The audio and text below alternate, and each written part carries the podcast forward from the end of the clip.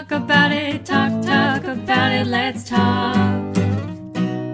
Welcome back to the podcast Talk About It. I'm your host, Pariya, and every episode I bring on a friend so we can talk honestly about our own experiences in order to erase the stigma around mental health and therapy. On today's episode, I talk to my friend Kevin about the process of finding a therapist and how it can sometimes take a few tries before you find one who's right for you. We also talk about destigmatizing being selfish and the power of saying no. And before we get started, I just want to do a little self promo and remind you guys to please like, follow, and subscribe if you like to show your support of this podcast. You can also follow it on Instagram at talkaboutit.pod and on Twitter at talkaboutit underscore pod. Now that that's all covered, let's get into the episode.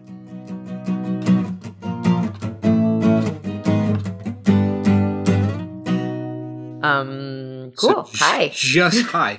Uh, just as we hit record, my ex decides she wanted to FaceTime me. Oh no. That's that's getting ignored. Good thing we're not using my phone. or you could accept it and it could be part of the episode. Oh, I'm not, I'm not ready for all that yet. She's definitely not. Oh my god, I can't wait to hear all about that. Welcome to the podcast Talk About It. I'm your host Pariya, and today my guest is Kevin. Kevin Zane is a close friend of mine who actually lives in New Jersey. As you know, this podcast is called Talk About It, and that means talking about mental health or therapy Yes. and destigmatizing and normalizing those things. And just the idea that going to therapy is completely normal. And I think that more people should be going and not afraid to go. I think that everyone can benefit from it. Even if you don't think you can, you probably can. But of course, part of the reason that it's so hard is it's not usually covered. Like it's not, you know, general healthcare. And I know that healthcare is even different in the States than it is here. Like you Yeah. need to have, yeah. So like that's, I don't know what your experience is with, I mean, healthcare as a whole in the States, but especially therapy and like how accessible that is. Uh, can you talk about that? Sure. Yeah. I've been lucky to never have any serious issues as far as uh, not being insured. Mhm. You know, I was covered by my parents for a long time. And then by the time it came to, I get kicked off of their coverage, I was fortunate enough to have my own. But you had So- it through an employer, right? Yes. hmm So I've been with my current employer for 13 years. So been covered by them for a, good long while now. And when I was younger, like you talk about normalizing and destigmatizing. Mhm. Like for me, that was never really an issue in my adult life because I actually went to therapy as a teenager, right around 15 hmm and you know like any 15 year old uh, you know it's something i don't want to say your parents forced it upon you but they they kind of brought the idea to the table and said you know this is what we're going to do. And you know any 15 year old is initially going to be resistant and kind of Yeah, I was gonna say like I was gonna ask if it was like your parents or someone who suggested or maybe even pushed you to go because it doesn't really seem like the thing that most teenage teenagers Mhm. would be like, I'm gonna do this new thing called therapy. like Right. that isn't something you would on your own decide to do. yeah i'm not saying that i always welcomed the idea Mhm. but once i started doing it i was like okay you know this is kind of helping this is kind of cool i get to come in here and talk about the things that are happening in my life and get a perspective on it that's not someone who's you know so attached to the situation that they might be Yeah. clouded or biased And then some- some- also knowing that they're like a professional, so they're not judging you or they're not listening just so they can gossip about it. Like you feel like you can confide in them and you can actually give them, you know, like you can be vulnerable around them and they you can trust them. yeah i would hope that all therapists are that way and that's certainly how i felt with mine Mhm. back then had i not felt comfortable with them then obviously I'd, be telling a different story Yeah, of course. Have you gone again since you were 15? Well, that lasted when I was 15, that lasted, you know, a year or two. And then never really felt like I needed it throughout my 20s. Once I got into my 30s, it started kind of creeping back into my brain. Like, there's, there's a lot of things going on in, uh, in your life, and may or may not have some people you can address this with, and maybe it might be time to get back into that. Mhm. And so I did uh, a couple years ago, and, And you recovered, right? You were saying like you you you were fortunate enough to Yes, have well, like was- coverage for this through your job. correct, yeah, it ended up being like each visit was like a ten dollar copay. Oh, okay, cool. yeah, that's fine, whatever. Yeah. But uh, you know, in that situation, I feel like it was kind of like you get what you pay for type deal. Unfortunately. Um, oh, really? yeah, You don't think Um, it's been as um helpful this most recent one? N- not the second time around. Not a- as an adult. No. Do you think it was the therapist or do you think it was like where you were in your life? I think there's a little bit of both there because I walked in there and I kind of gave a general idea of myself, and I'm like, there's no specific reason that I'm here. or so that you know yet until you start going more and talking about stuff. And then yeah, like I, I, I'm looking for you to tell me that I have a reason that I should be here. Yeah. and I did uh, maybe half a dozen sessions Oh, with this therapist, and she really made me feel like I shouldn't be there. oh, Um, that's interesting. Yeah. And it was such kick in the nuts too, because I spent a lot of time. Yeah, you're like, I'm trying here, and you're basically like, why are you wasting my time? yeah, yeah, that's that's how I felt in the end. But I, I spent a lot of time even before I went in researching. Like I actually wanted to find that same therapist that I had as a teenager. Oh, wow, um, yeah. To see if, you know, she was still around. That would be Um, so interesting too, like not only for you but also for the therapist to be like, "Here's I'm me sure. 20 years later. Remember me?"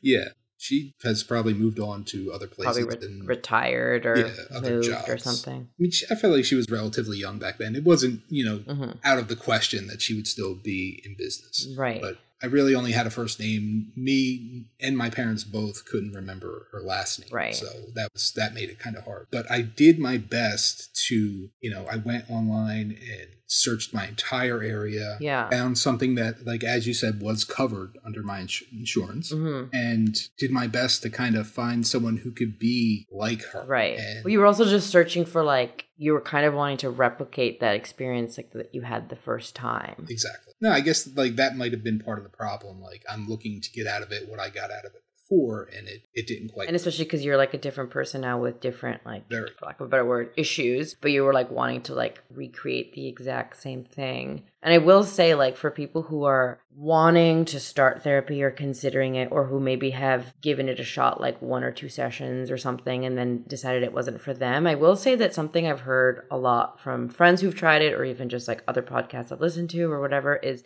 it is a process and sometimes it is about finding the right therapist. Like therapists are at the end of the day individuals and they're different people and like you know they're all experts in their field but they might have different approaches. And i i've heard a lot of people say like i had to try two or three different therapists before i found one that really worked for me because at the end of the day it's kind of like a relationship right? Like you kind of have to be compatible and you need to feel comfortable and i don't think necessarily that can just happen with like picking a name out of a hat and being like okay therapy here we go like you're it. Mhm. like it might just not work with that particular person. That doesn't mean that therapy isn't for you. For example with me so i finally started in november after like quite a few years of knowing that like therapy was beneficial to people and like thinking that it as a whole was a good idea. But i didn't think i needed it personally until a couple years ago when i had like pretty bad depression and then it just kept coming and going to the point that I kept saying I wanted to do it but I wouldn't actually like make the step to book an appointment. And part of it was like I would have these really bad lows and then I'd feel better a day or two later so then I'd be like oh well I'm fine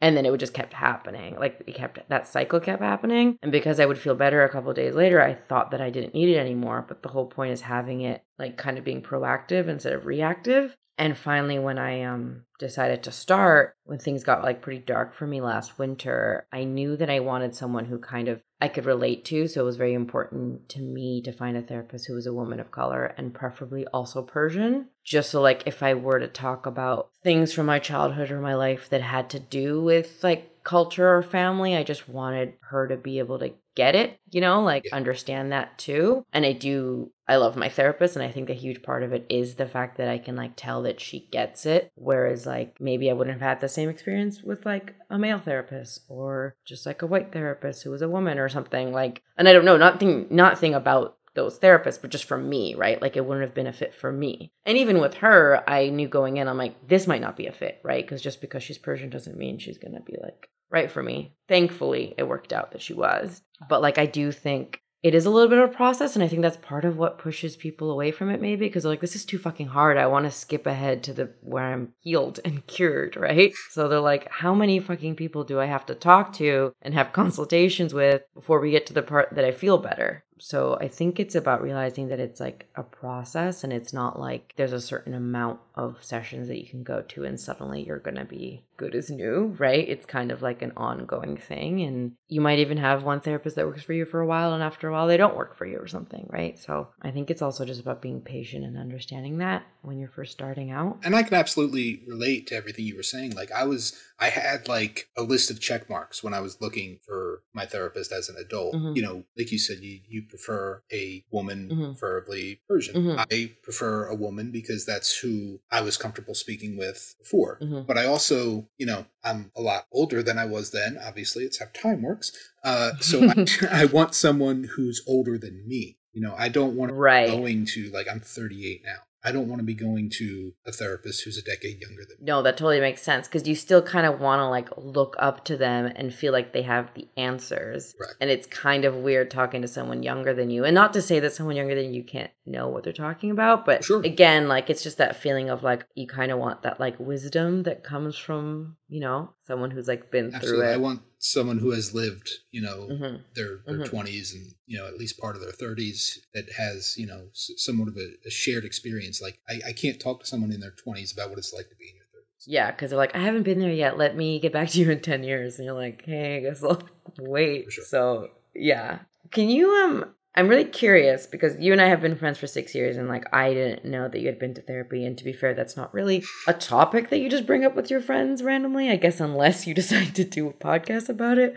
um, so I had no idea until now. Do you feel comfortable like talking about what you went to therapy for, especially the first time when you were a teenager? Sure, sure, absolutely. What really um, problems in school is the short answer, Mhm. and that's not to say academically Okay. because that was never never a major problem as long as I even gave you know the smallest amount of effort. hmm That was fine. Uh, getting to the point where I actually wanted to give that effort and actually wanted to show up, that was the problem. And I can tell you straight up, like the internet kind of ruined my teenage years where I would like be online in chat rooms until like two in the morning on a random, you know, Tuesday, Wednesday night. hmm And when it comes to get up for school at 6 7 o'clock in the morning, guess who's too tired to get up? Yeah, that makes sense. And this became a pattern, hmm right? So my mom, you know, I'm child of divorce, so I was living with just my mom at the time. And uh,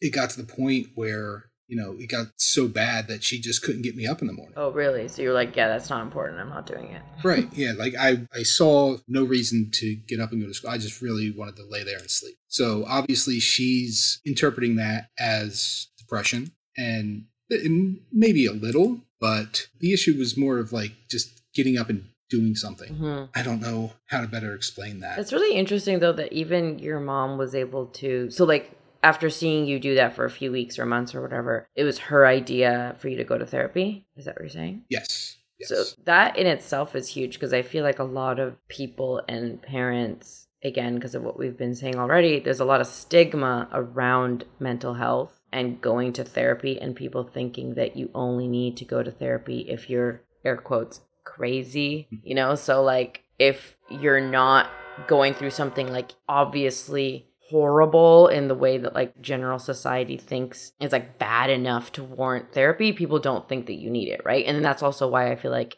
I mean things have gotten a little bit better now, so hopefully people don't have the same reaction now or not as much. But I feel like often when people hear that someone's going to therapy, they automatically go like, "Oh no, like what does that mean? Is that person I mean, it definitely wasn't common at the time. yeah, so that's why I think it's huge that your mom was the one to like suggest it, like because I feel like a lot of people and parents would be like, I don't want to have to admit that there's something wrong with my child because, and I say wrong because of that stigma, right? And especially that absolutely. stigma like a couple decades ago, even more so. Like, that's huge that she did that because I feel like a lot of people would be like, well, maybe your kid, but not my kid, right? Yeah. So that's that's kind of amazing that she took that first step, and also that you. I mean, maybe you didn't really have much of a choice, but the fact that you did it is pretty big. Yeah, I look back very fondly on it too. You know, I think it, it really helped me. In the end, I think her fear was that I was just going to become a dropout and Like waste your life away. and- exactly. yeah. And she, I don't know the specifics. I can't speak for her. I'm pretty sure she had had her share of therapy sessions. Okay, that at- that at also makes sense. Yeah. Right. And I think, you know, my father heard about this and he always said, I think she's there more for her than you. You know, Did you tell- have like family therapy, or did, were you alone in the session? Um, th- both. I've spent a decent amount of time in there by myself, but there were also times where I would be in there with one or both parents. oh, interesting. Okay, so then, so your dad thought that your mom wanted it for herself, but was using you as like a reason to go back to Yes. therapy or something. yes. And there's probably some truth to that. Yeah, I mean, it can be both. Yeah, absolutely. I mean, it's also good for her to go so that it's not really bad. And if you benefited, it's not like you were really being used. I hope. it's interesting. So it gets started with you going to high school when, like, obviously the internet was around, and you have about 10 years on me. And even I know that it, like, really affected me. And that I'm wondering, so like the people you were chatting with, were they friends from school or were they just people from all around? And that was part of the allure that you could talk to people from like the other side of the country, the other side of the world. yeah, absolutely. So it was that. It wasn't like your classmates. no, uh, very few. Mhm. Like at that point, very few of my friends were like attracted to the internet in the way I was. I feel like I was a very early adapter. We're talking, keep in mind, this is 1997. Yeah, I was gonna ask because I'm like, what year? 1997. So it was like that's when it was like chat rooms. Like you had to s- Yes. fully go into a chat room, right? Yeah, I was I think- five, so I was not doing that. We're talking the very early days of AOL Instant Messenger. Oh my and There was something called ICQ. Right. I seek you. Oh, and you were doing the whole like ASL age sex language. yes. Yep.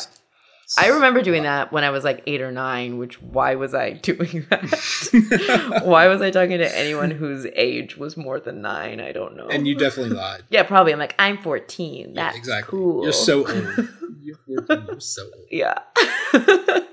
so that's part of the allure. And like, did you have a lot of friends at school at the time? Um, at the time, I wouldn't say a lot. Mm-hmm. Like, uh, my friend group got much bigger, much later in life. At the time, I'd say I had, you know, a close handful, four or five, like really close friends, and that not many outside of that. Because I'm wondering if like that's also part of because like I know I guess for like a lot of kids who maybe don't care, and I'm not saying this is you, but like kids who don't care about like school, like academics, and like I don't care about grades or whatever, they will still go to school because their friends are there and they have something to look forward to. So I'm that's why I'm kind of wondering like, did you also not really have like anything to look forward to? Like there was no reason for you to get up and go. You would rather just talk I- I- to people on the computer. I definitely felt that way. I definitely felt like there was no reason for me to get up and go. I definitely felt like the classes I was taking weren't going to be beneficial for me in any way, shape, or form in that present time or in the future. The classes I had, I really didn't have with my friends anyway. Right. So It was just like a negative experience. You're like, what's the point? Right. And honestly, like, I, I hate to say it was all for naught because it wasn't. Mhm. Like, because, like I said, I really look back on the therapy experience fondly. Mhm. But at the end of the day, I did end up dropping out very early. Yeah. Like, I didn't even get through 10th grade, you know? Yeah. I went and got my GED after that and, you know, ended up changing my life for the better. hmm But it, it, it, like, you had a positive experience through therapy, but what your mom wanted to happen didn't happen. Like, it's not that therapy didn't do anything. You just had help in a different way through therapy. Right. It, it wasn't catastrophic. hmm Uh, and you know, speaking more to the school experience, the the problem for me was I really had problems with teachers and principals and An authority. yeah, yeah. I've you know that's kind of stuck with me throughout my life is the whole problem with authority thing. And you listen to my father talk and tell some stories about him, you know, when he was a certain age, um, and he kind of see where I get it from. Oh, okay. So he Uh, was also like that, and then you kind of just followed in this. I, I, I think so. In a way. You know, like he was the type where he never would have been caught in a therapist's office. Yeah. You know, had my It makes sense of his that. time too, because you're saying Oh, yeah. he's just 61, right? So Sixty-seven now. 67. Where did I get 61 from? Um, 67. So yeah, that timing makes sense that he would not.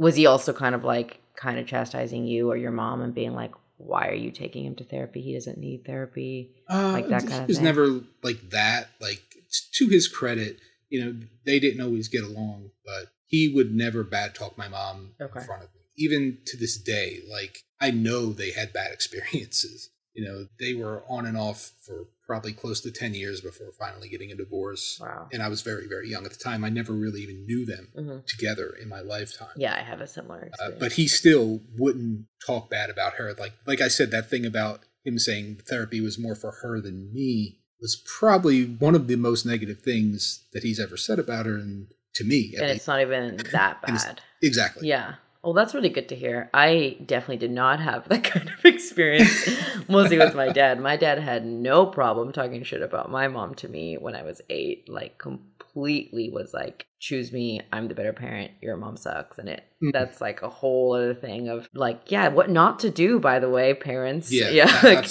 absolutely. um, so I'm very happy that you didn't have that experience because mine was not good. But I am interested. Okay, so you said you had a problem with authority. Did you have a problem with the therapist as an authority figure? no, No. no, not at all. Like I always saw her more like you know a, a confidant. Mhm. I'm not going to go as far as to say a friend, but like th- there was a degree of trust there. Yeah, because she wasn't like telling you what to do. She was there to listen to you. Yes. Whereas you didn't really feel that way. Yeah, and she offered teachers. solutions that, you know, no adult figure in my life prior to that had done. She just she had opened doors for me, like Right. to see things differently, to view adults. Which would be really cool if like more teachers also did that. Well, not to like put it on teachers. They already do so much. I think that like the impetus for me, like even going there in the first place, was I also had a great and close relationship with one of my guidance counselors. Okay. school. And she started with me in middle school in like sixth grade. I think my first year of middle school would have been in sixth grade, and that was also her first year as a guidance counselor. Spent the three years of middle school with her, and then she moved up to the high school at the same time that I did. Oh, great. So she just like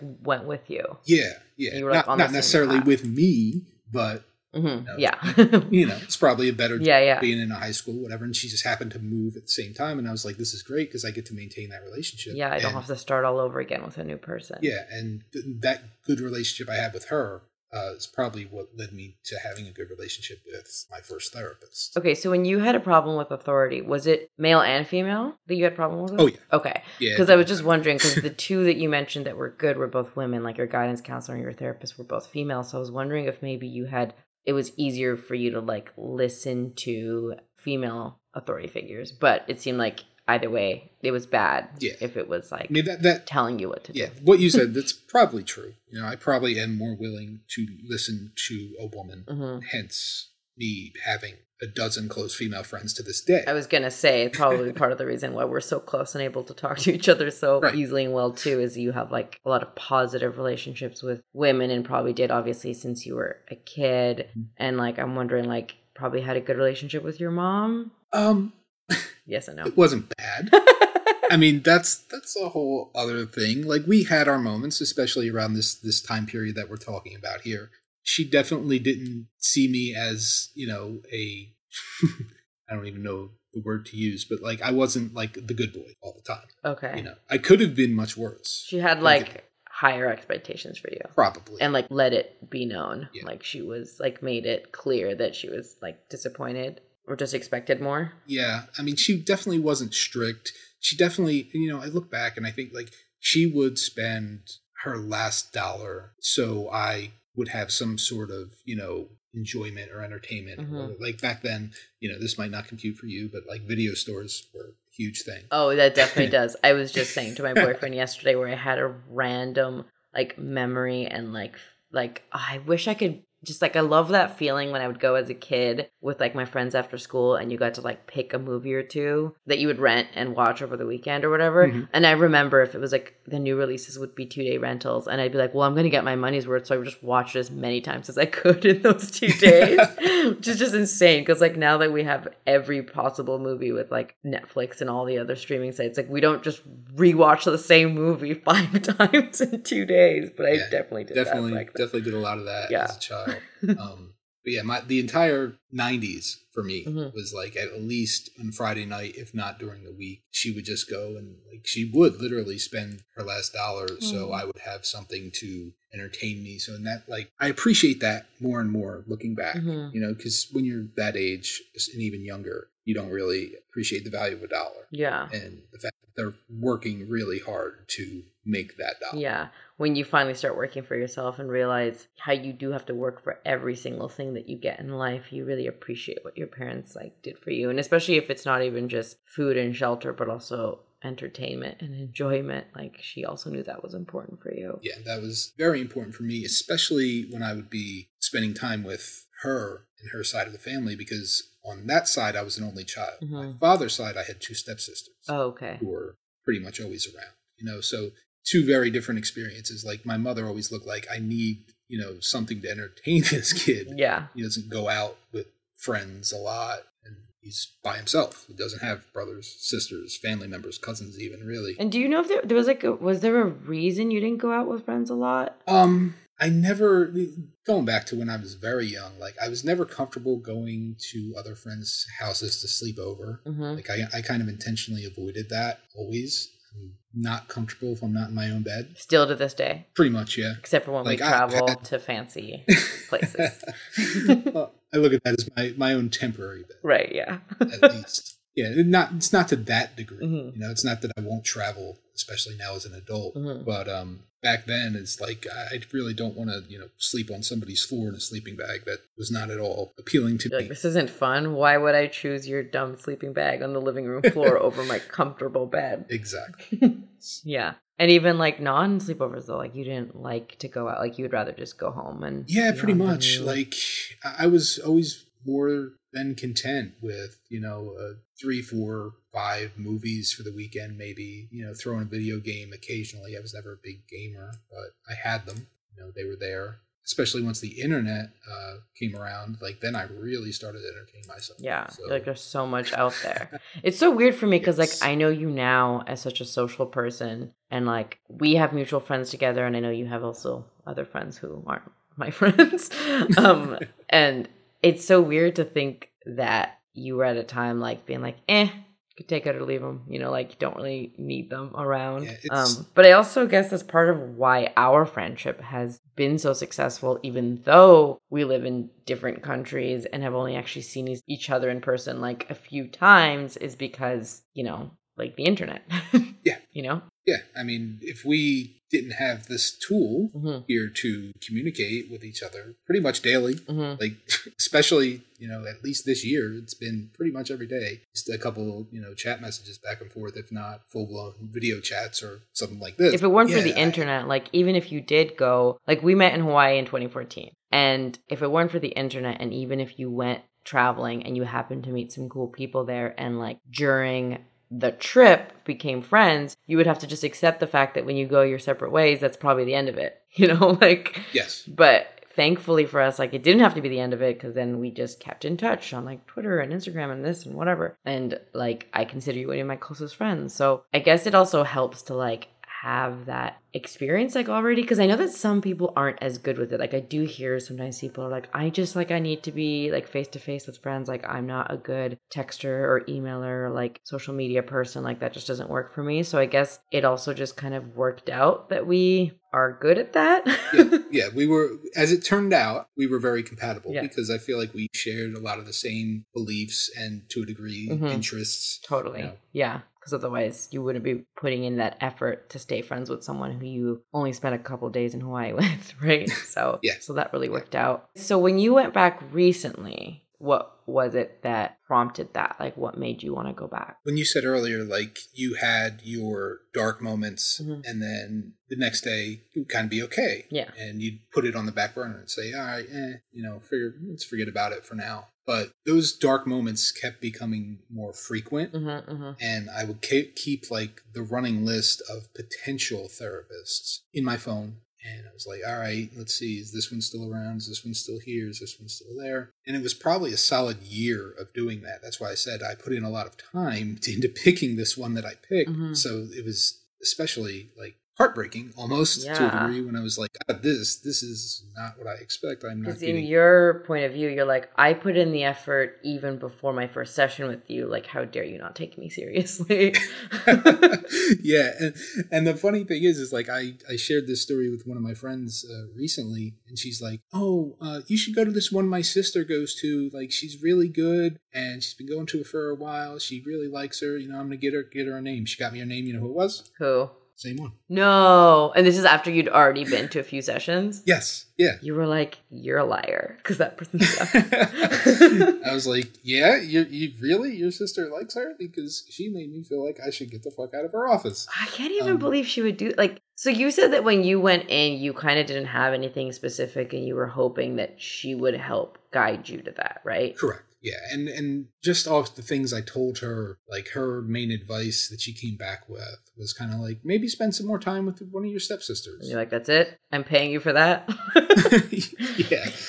Aside from the fact that like that was not really an issue, Mhm. and you know it's very low on the priority list and very low on you know no disrespect to stepsisters at all, but um did not get what I was looking for out of it. that really sucks. I'm sorry. That's I, I don't want to keep saying that and have people get discouraged. hmm But it goes back to what you were saying about finding that right person. Like, don't be afraid to go hmm to a session or two or 3 hmm and then say, all right, maybe this isn't working out, but then trying someone else. Yeah, because I've also heard people talk about that. Like, say you go to a few sessions and you feel like it's not working, and then you're like, well, now how do I tell them? Because that in itself is kind of like, especially if you're someone like me who doesn't like confrontation, because it's kind of like a breakup, right? Like, you're like, Yeah. now I have to tell this person that they're not helping me. And like, how do I do that? But like, something you need to remember, like, if you're out there listening and that is what's happening with you, is at the end of the day, they want what's best for you and they want you to have a positive journey and get to somewhere where you feel better. So if you think that it's not working for you, they're not going to like take personal offense. You know, like it's okay. They'll get it. They're not going to be upset. They're not going to have their feelings hurt. It's better to say So I'm that. sure it's happened just- before. Yeah, it's probably happened before. And they probably already, maybe they feel it too. Like it's probably a two way street in a way when you feel like it's not compatible. Like they might also feel like maybe I'm not the right one for you.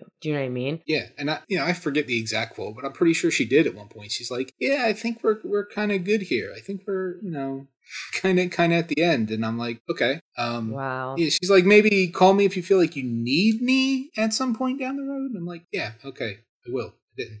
I'm going to be honest, even I sometimes, with my therapist who I absolutely love and adore, and who, like, every time I'm done, I'm like, I can't wait to go back. Like, I'm like so excited for the next session. But sometimes I think, I'm like, does she think my problems are stupid? Like, does she think that I'm complaining about dumb things? And she's like, ugh, girl, whining. When I, then I have to remind myself that I'm like, that's her job. Yeah. And her job is also to kind of have, like, not a completely straight face, but like, it's not your friend going, like, oh my God, no way. right. Yeah. So like you have to kind of remind yourself that like it's not their job to react that way. So don't get so in your head and start thinking all those things. But your situation is different because she straight up told you like I think we're good. but like it does make me wonder if she meant like me and you a relationship or if she meant like you don't need therapy. yeah. And and that's the thing is like I want to be here and and say like to a degree I feel like everyone needs therapy like Mhm. or they could at least benefit from it. Mm-hmm. So that's why I'm here. That's why I'm talking about this. And I hope the next time that we get around to talking about this, Mhm. I have found that. Person. Yeah, you know, I, I sound like I'm looking for a lover. I'm not. I mean, I've honestly heard people compare it to that again, and like not romantic, but it is intimate. Like people have probably told their therapist things that they haven't even told like their closest friends or their siblings or their parents, right? So like yeah, that's kind of why they're there. yeah, at the end of the day, it is a very intimate relationship, and you need to not only trust that person, but feel like they also are like fully listening and respecting your time and everything. So Mhm. it is about kind of finding that one. And I also want to say, like, I do genuinely think that every single person on this planet benefits from it. But as I've said before, not everyone needs it to the same degree. Right? Like some people go multiple times a week. Some people go once a month. Some people go and then they're like, I think I'm okay. Maybe I'll pick it up again in a few months or in a year. Like, Yeah. and maybe it is true that like maybe you got to a better place and she saw that. It doesn't really sound like that to me. It seems like you were like, I still have stuff to talk about.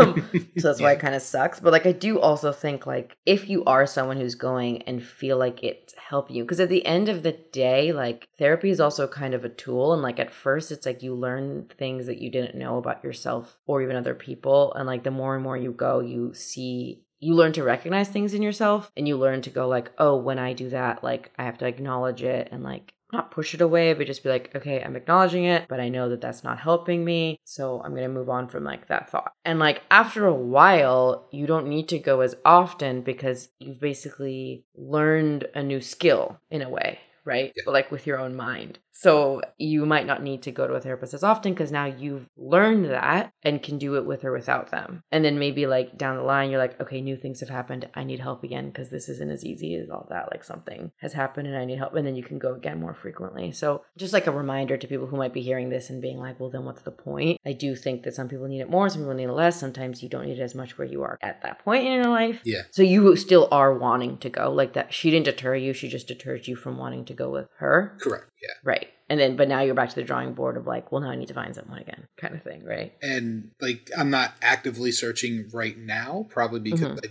don't want to just go sit in a small room with a stranger Yeah. because of COVID.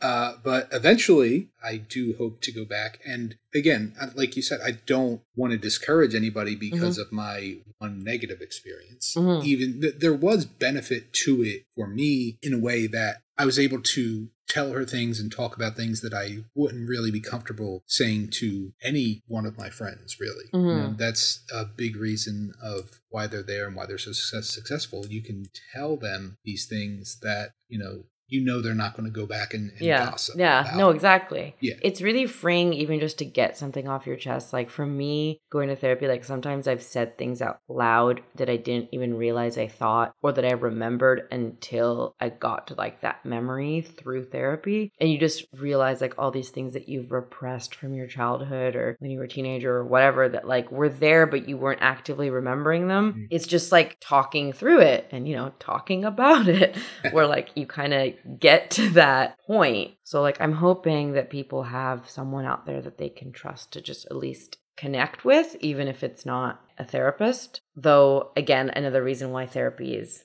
better than just talking to your friend is also like there's no judgment or you feel like oh they're just waiting for their turn to speak you know? Because it's like okay now my turn to share a story because like it is about you. Like it's that hour is about getting through your stuff you know? So it's definitely helpful. I'm sad that your second experience wasn't as good and i am really hoping that it was just her. I'm, I'm thinking it was. and you said so you said you went back this most recent time because you kind of were having like a bit of depression would you say I, I I don't know if I'd go that far because Mhm. you know, in all honesty, you look at the things that are going on in my life, and I feel like I'm doing pretty well. Mhm. Like there's not so much that I could or should complain about. Mhm. So it's it's not that. It's just you would have these moments where it was like I don't even know how to describe it. Just where you you you need you need an outlet. You Mhm. know, yeah that makes sense it- it's it's funny what you were saying about even if you just had the friend obviously i have friends. I know friends that will sit there and listen to me but in my mind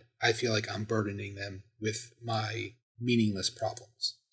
And they may or may not see it that way but i'm thinking it. So i went out and found a professional hmm who you know it's now their job to quote unquote be burdened with your problems. They probably don't see it that way either. Yeah. they see it like they have a job Well, I get that. I mean, I don't think if you ever came to me, I would, you would not be burdening me. But I understand that feeling because, like, even me talking to my friends, I don't know if you ever do this, but like, there's memes about this too, where like you'll rant or vent about something, and then afterwards being like, "Well, anyway, that's that's all I have to say. What is everyone else doing? Like, how are you guys all going doing? Like, are you okay?" Because you kind of feel like suddenly ashamed about taking people's time to talk about your personal stuff, and that's not like your friends are there to listen. Like they do care, right? And then I know, like, again, like I said, I could sometimes feel like that way in therapy. And it's just that in itself is something to work through to like remind yourself that your thoughts and like your feelings and the stuff you're going through are valuable and worth discussing. And like that in itself is something to work through and not kind of like downplay what you're going through. Yeah. And I definitely felt that, you know, probably because I was that friend for many many years. Like i don't feel like i'm that friend that much anymore and there's no reason for that. I feel like just people grow up and grow apart. But for a long time i feel like i was that friend that a lot of people came to Mm. to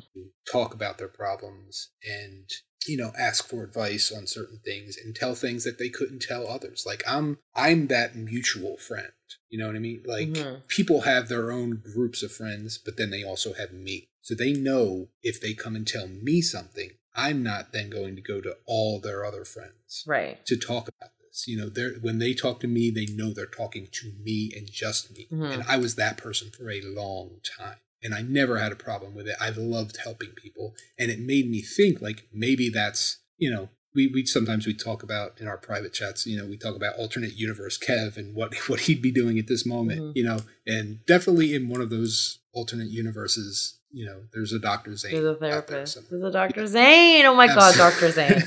I'm calling this Dr. Zane. and he's definitely out there helping people on a, on a professional level, not just on a friend level. That's so interesting that you were that person and you liked being that person, but then you feel bad and like you're burdening other people if you go to them. You've kind of almost taken on that role of you're like, no, it's my job. Like you're supposed to come to me. I'm not supposed to bother you. I definitely feel that or have felt that. Well, I feel like that in itself is something to like work through in therapy. So it's it's sad that like that didn't work and like I mean I do hope you find someone who is a better fit whenever you do feel like you've you know are ready to go back. I will say though on the note of like therapy during COVID, for me personally, I'm doing virtual sessions right now. Makes sense. And I know a lot of places offer phone and virtual sessions. I remember the first few weeks of all this, I had like an appointment and they were like, just so you know, you can come in if you want, or you can do like these virtual sessions. And at first, like I thought, oh, that seems like really disconnected. I don't feel like I'm going to get the same thing out of it if I'm talking through her through like a camera, you know? So the first time I still went to my session because it was like very, very early days. And then by the next one, I was like, okay, no, I need to do virtual. Let me just try it out and see. And it was fine.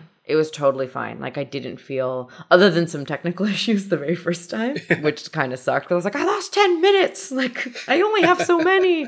So like that did suck. But then after that, it was like smooth sailing. And thankfully it didn't feel weird. And at this point, I probably have had just as many, if not more, sessions virtually than I did in person it just like it's kind of one of those things that's like the new normal now during covid so i do know a lot of places offer that i i know it would be a little bit different for your first session because at this point i knew her i guess it's a little different if it's also like a consultation with a potential new therapist and it's virtual Right, yeah. I really want to be able to look someone, you know, in the eyes Mhm. the first time we go through all this. yeah Like you said, I I don't think I would have a problem doing it if I had an ongoing relationship Yeah, prior. exactly Like this is the best way to do it. That's how we're going to do it. Yeah. And then get back to normal whenever we can. Mhm. That's fine. I don't think I'd want to start off with somebody like yeah that. it makes sense it makes I definitely sense. wouldn't have a problem with it because that's how a lot of my sessions where I was the quote unquote doctor Yeah. were done. Like it was text and before that it was AIM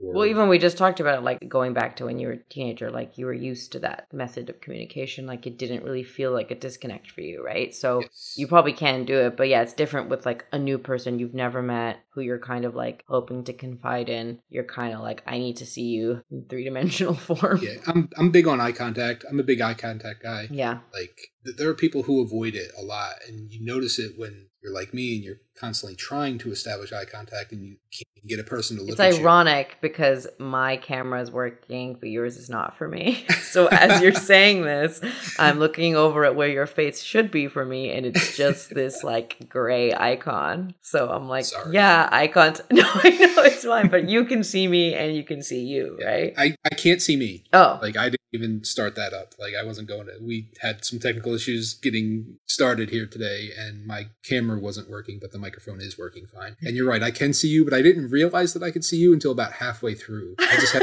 the screen open, and then when I switched back over to that screen, I was like, oh, she she is over there. So now That's you know, so I funny. have you know, like I was never gonna post the video anyway. It was just more for like us. yeah, it's better. When, But yeah, that makes sense. It makes and like especially if you're in a place right now where you don't really, really, really feel like you absolutely need it, then it's fine. Like maybe if there's someone out there right now in the middle of all this COVID nineteen mess who's like, I really need to start therapy, maybe for them it will be worth it to at least try a virtual session and see how it goes. But like if you're in a better place right now where you're like, I think I'm okay. I think I can wait until in person stuff starts opening up, then yeah, you have to do what's best for you, right? And there are a lot of resources out there. Like I'm not here to promote anything. You know, it's not an ad. Uh, but there are, you know, services out there which are exclusively through text Mhm. or exclusively through, you know, the telephone. hmm People who actually talk on the phone or through video, I'm sure as well. Like it's all out there. It's all offered. Whatever is comfortable for you, you can do. For some people, that might be what they prefer because there's a lot of people who are like awkward in person or like, you know, maybe unlike you are bad with eye contact and they're like, I'd rather just talk on the phone or I'd rather just message or like, it might not even be about that. It might be like, it's hard for me to get to that office because of my schedule, because of traffic or because of this. Like, it's so hard for me to make an appointment that I can make. Whereas, like, if it is virtual over the phone, then that's cut out, right? Like you can do it from wherever you are. You can do it from your home. You can do it from your car, wherever you feel comfortable. So there definitely are positives to the fact that that's an option. So, I mean, if you are someone out there who is looking into it, like there's definitely a lot of benefits and like you won't know unless you try, right? Like you can try it out and then if you're like I'd rather do this in person, then you can try again later. Like it's like you're not going to lose anything from trying it, you know? For sure. Yeah. Except a ten dollar copay. Yeah, $10. just start off the session with that, like that with the therapist. Like, this is costing me ten dollars, so you better cure me immediately. I'm not wasting ten dollars on you.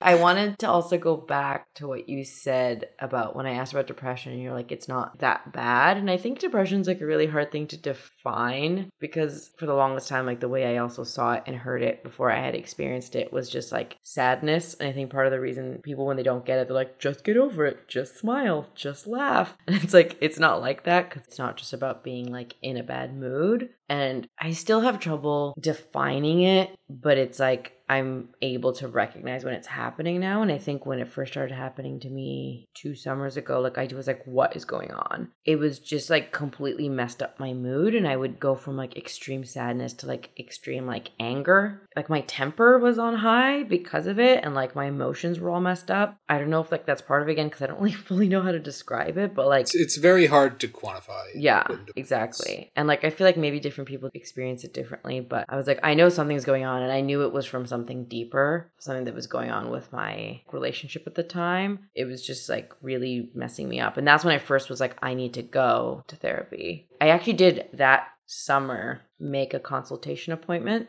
but I still didn't go again until it got like really really really dark for me. So it is kind of because it isn't something like even if you know you want to do it it's like it's a big step right? You have to do the research you have to find the right person you have to like make an appointment. And then i remember though a friend of mine when it was first happening to me she said to me you shouldn't wait until it gets bad again because like when you're in that really really deep dark place like that's not the time for you to pick up your phone and start researching right like Yeah. you should already have That's it what I did for a while. yeah, that's what I was doing too. Like, and I would talk about it, but then like I'd feel better a day or two later, and then I'd be like, oh, I guess I'm fine, and that was just like I was just having a bad day. So then I would just brush it off and be like, oh, it's not a problem. I'm not going to look into it. And then something would like it would happen again. But like when you're in that moment of being like like I don't know, crying or just feeling so horrible, you're like not really wanting to pick up your phone and start googling therapists. Like that's not the number one thing on your mind. So that was a really good piece of advice where I'm like, okay, I need to look into it when I'm feeling good, Yeah. so I have something prepared for when I'm not feeling as good. Yeah, yeah. Mine was a mixture of a little of both, and like you said, there were moments of anger. Like that's when it really stuck out to me. Like when I would just get angry Mhm. for no reason, and like teenage me back then. You know, I was the stereotypical white teenage boy who'd go around punching walls. Like, Oh, you know, I'm not, you know, I'm not proud of those Mhm. moments, but they happen. You know, and I'm determined not to become the adult white man who's still doing that bullshit, and I wasn't and that's part of the reason why you know right maybe it's time to talk some things out because you definitely have that urge from time to time That is really interesting though, and it obviously shows that the therapy you went through or like the stuff just on your own definitely helped because like I don't know you as an angry person, right? So that's good. I mean maybe you're hiding it really well.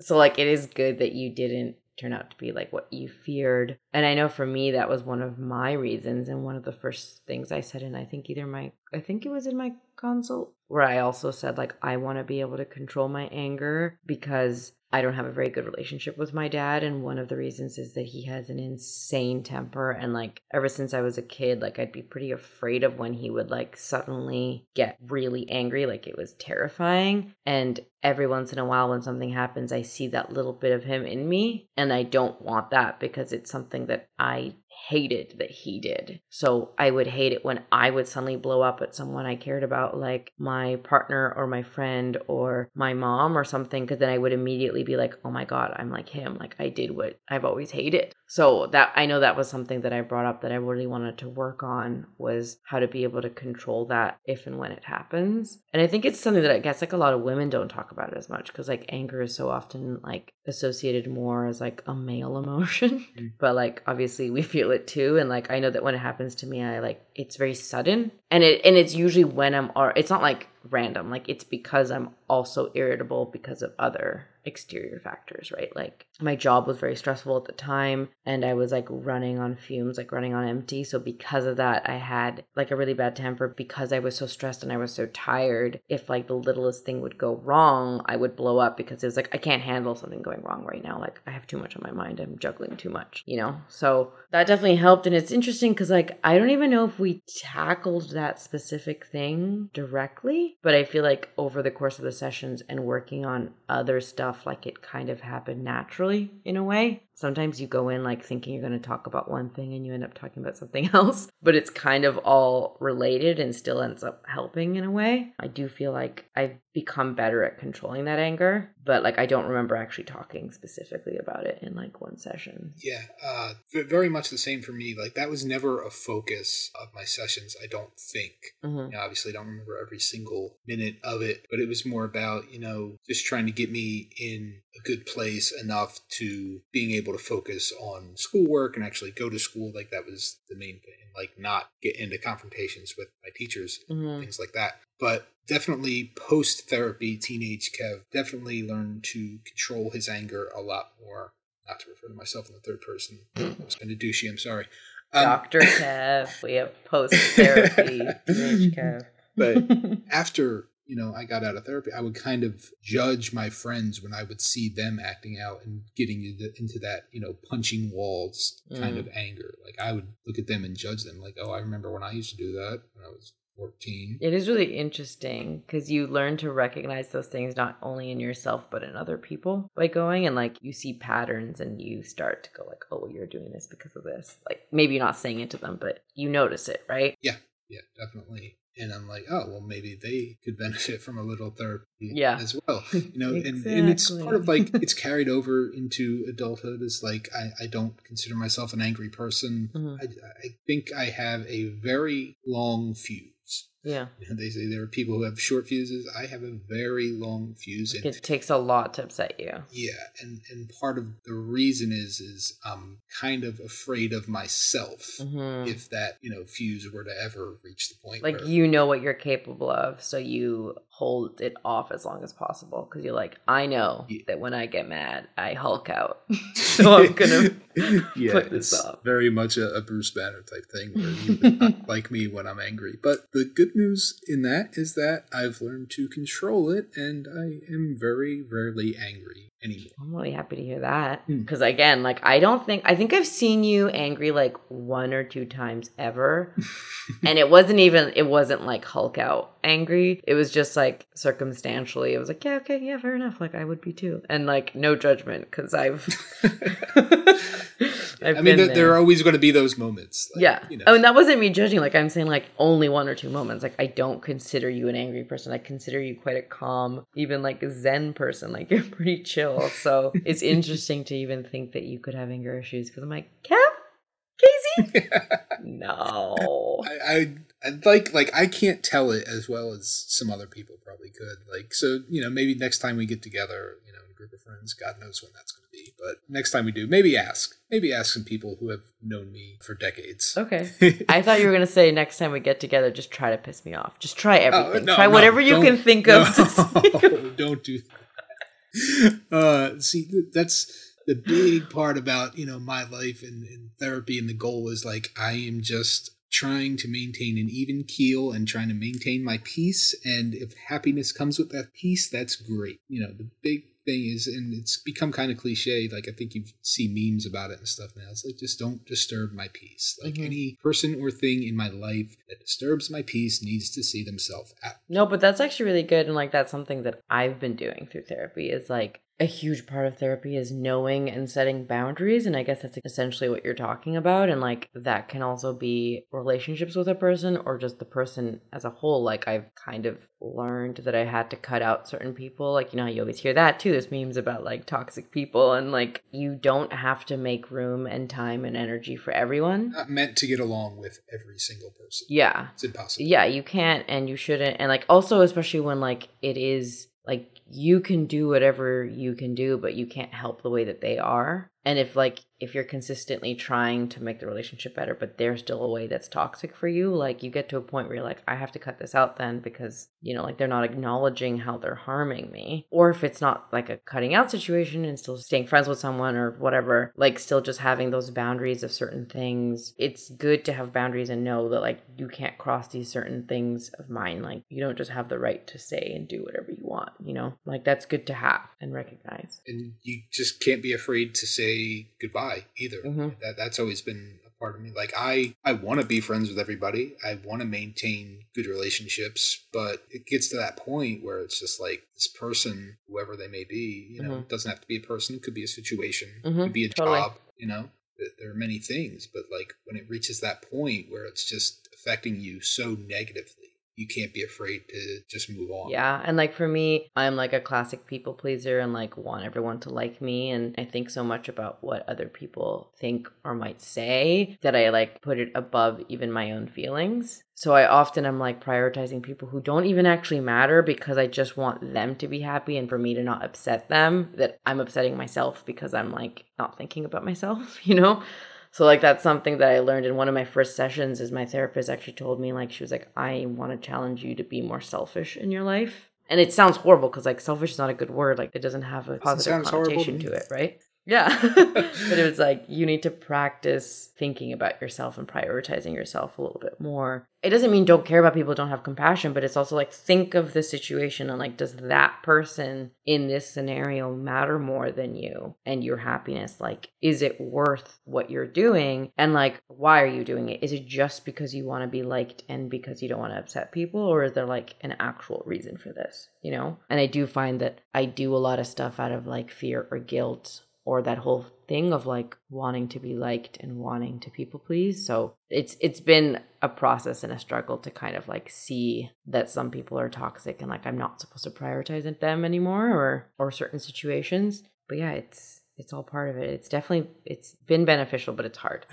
Eh, you know a lot harder for you than someone like me. Like i try and just focus my energy on being a good person Mhm. and i overall at the end of the day i feel like i've succeeded in that at least to this point but i do at the same time see myself as a very selfish person oh interesting. like you said you know maybe destigmatize being selfish is Mhm. something that is worthy of discussion because you know, I, I I look at the situation. I'm like, I'm 38 now. You know, I've had experiences over my life when it's like, oh, you know, when when you gonna settle down, maybe have some kids or something. And like, I've always said, I'm too selfish Mhm. to have kids Mhm. because I like to focus on myself and my own happiness, and I really don't want to be beholden to anyone, even if it is my own child. Mhm. And that's just how I've lived my life. And some people get that, and some people don't. That's fine. What they do is for them. What I'm doing is for me. Mhm. And that's not to say I'm bad with kids. Like people see me with my nieces, nephews,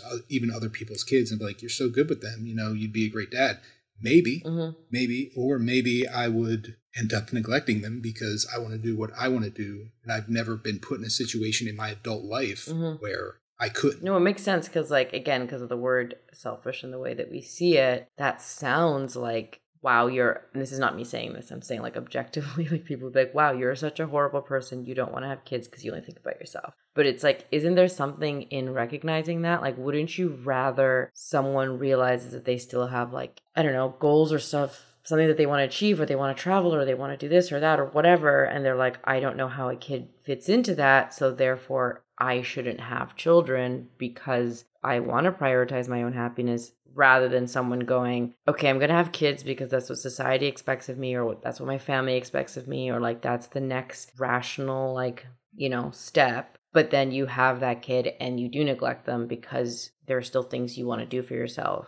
Like, wouldn't it be better for that person to not have a kid? You know, like I, I think like that there way. are Absolutely. yeah like i i don't think it's nice being a child that has like a selfish parent who like might not have you know their best interest at heart because they're kind of thinking about themselves so wouldn't it be better if that potential parent just wasn't a parent like i don't see why that's bad No, like I don't think it's bad at all. And I think it's great to have that awareness. Mhm. You know I mean? I don't, and like you said, it's what society or your parents or your family thinks you should do. None of that registers to me. Mhm. Like the last thing I'm worried about. Not everybody has that benefit to, you know, not really care about that kind of stuff. It's, you know, on the front, forefront of a lot of people's minds, but that's just not Mhm. me. yeah a lot of people like give into the pressure and it's kind of good that you're like no i know what i want and i'm sticking to it like you can't make me Yeah. and i like that because there's enough people out there who do want kids like it's okay if some people don't Yeah, like definitely. And it's- every single we're like you said, it's a lot worse to then have that child and then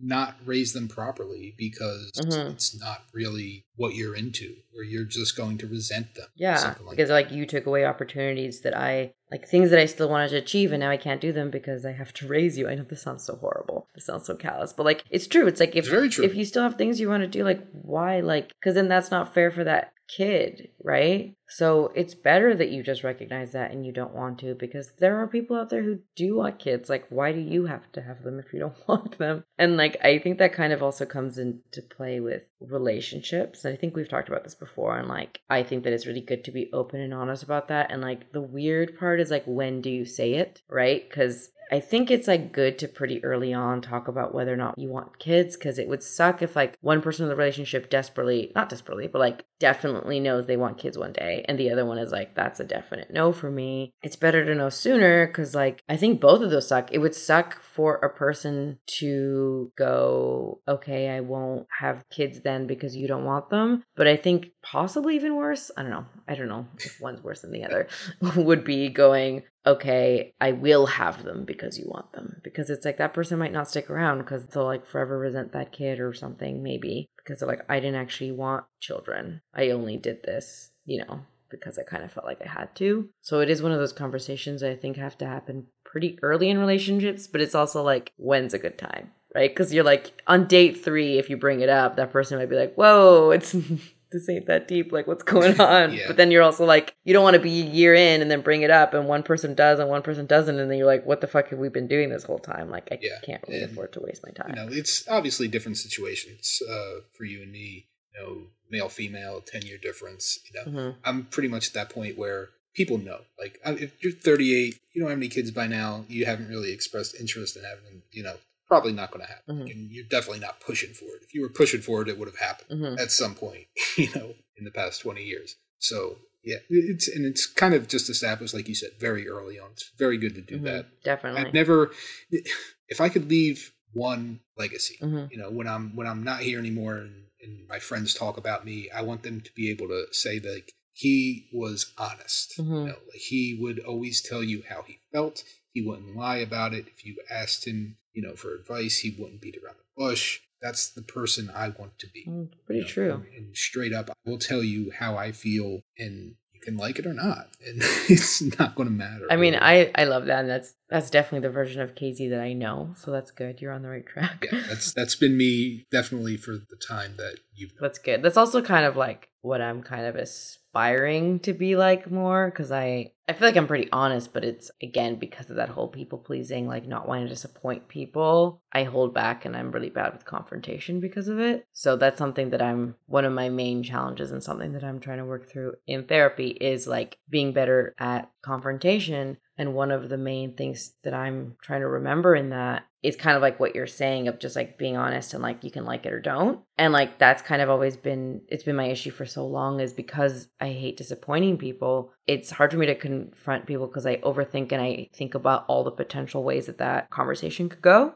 And I think of like, what if they say this? What if they say this? And like, I'm constantly thinking of all the ways that they could react. When at the end of the day, no matter how they react, it doesn't change like my truth. Like, that's what I'm supposed to focus on is like how I'm feeling, what I have to say, and not thinking about how they react. Because at the end of the day, I can't control how that person reacts. And it might have absolutely nothing to do with what I said. It's like, that's their own deal. That's a them problem. So that's something I'm trying to like get better at is when I am facing situations when like I have to you know, just confrontation is like not thinking so much about what they might say and just being honest about what I have to say. And like they can react how they react and like that doesn't matter. Yeah, and it doesn't always have to be, you know, quote unquote confrontational either. Mhm. When when I say that, I don't say it in a mean spirited way. No, of like course. not. You know, like that's who I am. I'm not saying it like trying to get in your face, be like, like it or Oh not. no, no, you know? of course not. Yeah. Uh, My way or the highway. Yeah, you're not like I mean, I, I Yeah. am like that to some degree, but I try not to do it in a in a mean spirited way. You know Yeah. I mean? It's about having it's still having tact and compassion while also being honest, right? Cuz like, you know when people like say like sometimes they can be really brutally honest and be like hurtful and then their excuse is just like, "Well, that's just me, like just being honest, like just ha- saying it how it is." And it's like honesty without tact is just cruelty. Like you still have to like don't be a dick about it. you know, like and I definitely have friends who are, are that way Yeah. as well. I, I don't necessarily want to think I'm like them in No, that not. sense. I'm not. I'm not. I'm never looking for Yeah. And like that's what I mean. When I said like it doesn't matter what they say, I don't mean like go into it like hoping for a negative reaction or not even having any compassion for that person. It's just like don't prioritize that person's reaction over what you need to say. Yeah. Does that make sense? Yeah. Absolutely. Yeah. You know, to personalize it, it's kind of like, you know, we may be on the same vacation, but we may not have the same idea of how we want to spend our day. Mhm. And it doesn't have to be a confrontation. It could just be you're going to go your way, I'm going to go my way. And then at the end of the day, we're going to end up back at the same place. Yeah, exactly. You know, talk about what we did. Mm. It's not like you have Yeah, to. it doesn't have to my be- way. You have to do what I do. Yeah. That's not it. No, of course not. And like that's what I mean by confrontation. I don't mean like a fight. I just mean like even with me, like I've taken job offers that I didn't want because I didn't want to disappoint that person. Oof. That's the kind of thing that I do, is what I'm saying when I say that I have to be more selfish and not prioritize other people. It's like Yeah. I'll be so upset about letting that person down that I'm I genuinely think about them more. I think about like what happens if I say no, then they have to find something. like I just start thinking fully about them and how I could impact their life instead of thinking about how my life is impacted by maybe saying yes to this job I don't want. Mm. So like that's what I mean like by confrontation is even having to like say no to something. Like I can be pretty bad at saying no, but then like by not saying no to others I'm kind of always saying no to myself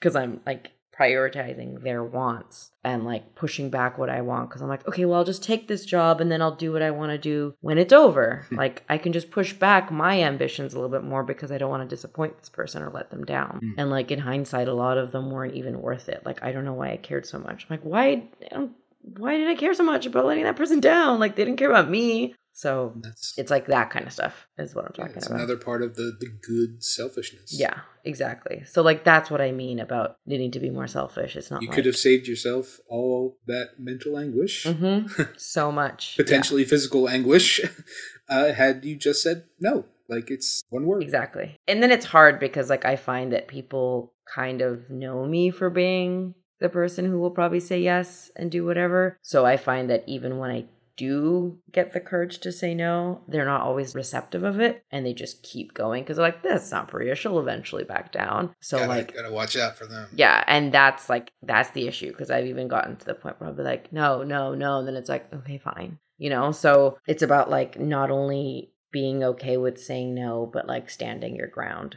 Um, so yeah, working on that, getting a little bit better at it. It all, you know, it comes back to having the luxury, I guess. That's probably not the right word, but the having the luxury to to be able to say no. Yeah, It's also something to aspire to. yeah, it's not always like an option for sure. There's a lot of people I'm sure who listen, like you know, that they've heard some of the stuff I've talked about, and it's like it's. I'm glad you have that option, Kev, but Mhm. s- some other people, you know, might be forced into situations. Yeah, it's true. Or like, I don't have a plan B if I say no to this job. Like, I don't. That's like kind of sometimes been my issue too. Is like, I'll take it because I'm like, well, if I say no to this, what if I'm unemployed for like X amount, you know, like this much longer, and then I'll regret not taking it. So it's like I think about all those things instead of just like, do I want this job, you know? But it is a luxury to be able to say no, and that is a very good point. for sure. I do want to probably not this one because it's already like gone on for a while, but since we are both children of divorce, I definitely want to discuss that a bit more and see how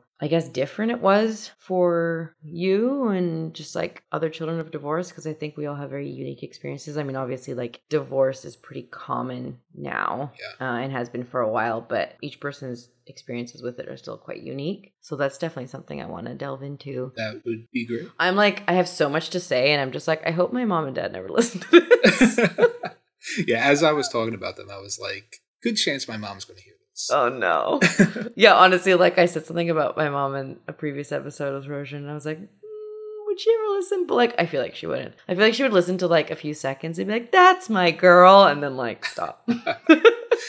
no, that like I am, you know, as I said, uh, you know, I was no angel growing up, and my mother didn't really paint me out to be one. But she will. I am still her baby boy, Aw. and she will listen to everything that I put out there. Uh, Seriously? if she sees it, yes. Uh, she she has told me like I can just listen to your voice because I don't get to see as much as I used to. Obviously, like we haven't lived together in twenty years now. Right. So yeah, she she takes every chance she gets to listen to me and just hear my voice. I don't think she cares what I'm talking about, uh, and it's kind of sweet. And if you are listening, hi mommy, I love you. Oh, I was actually gonna say like do a shout out to mom, and then you did.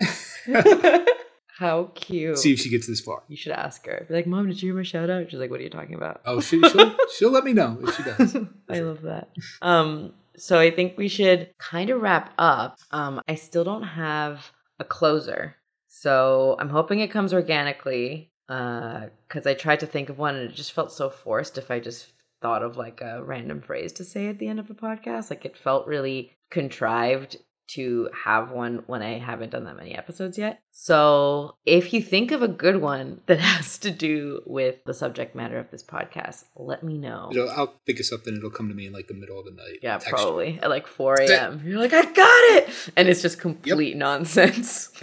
I'm dreaming. I'm like, that's a good one. I'm practicing, I'm practicing saying no. So I'm going to There pass you go. on it. There you go. I'm just gonna shoot random ideas just so you get used to telling people no. Yeah, so I can practice saying no. Random What a, good, ideas. what a good friend. I try. You're such a good friend. so I can practice being selfish. And then you can also, like, if I say yes, then you can be like, that was a test and you failed because that was a shit suggestion and you said yes to it. So, well, thanks for talking to me, Kev. It was really nice. Anytime. Yes. It's been fun. Been slightly emotional. Yeah. I'll talk to you tomorrow, probably, or immediately after this on our group chat. Yeah, it sounds about. Bye, Kevin. Bye, P. Bye.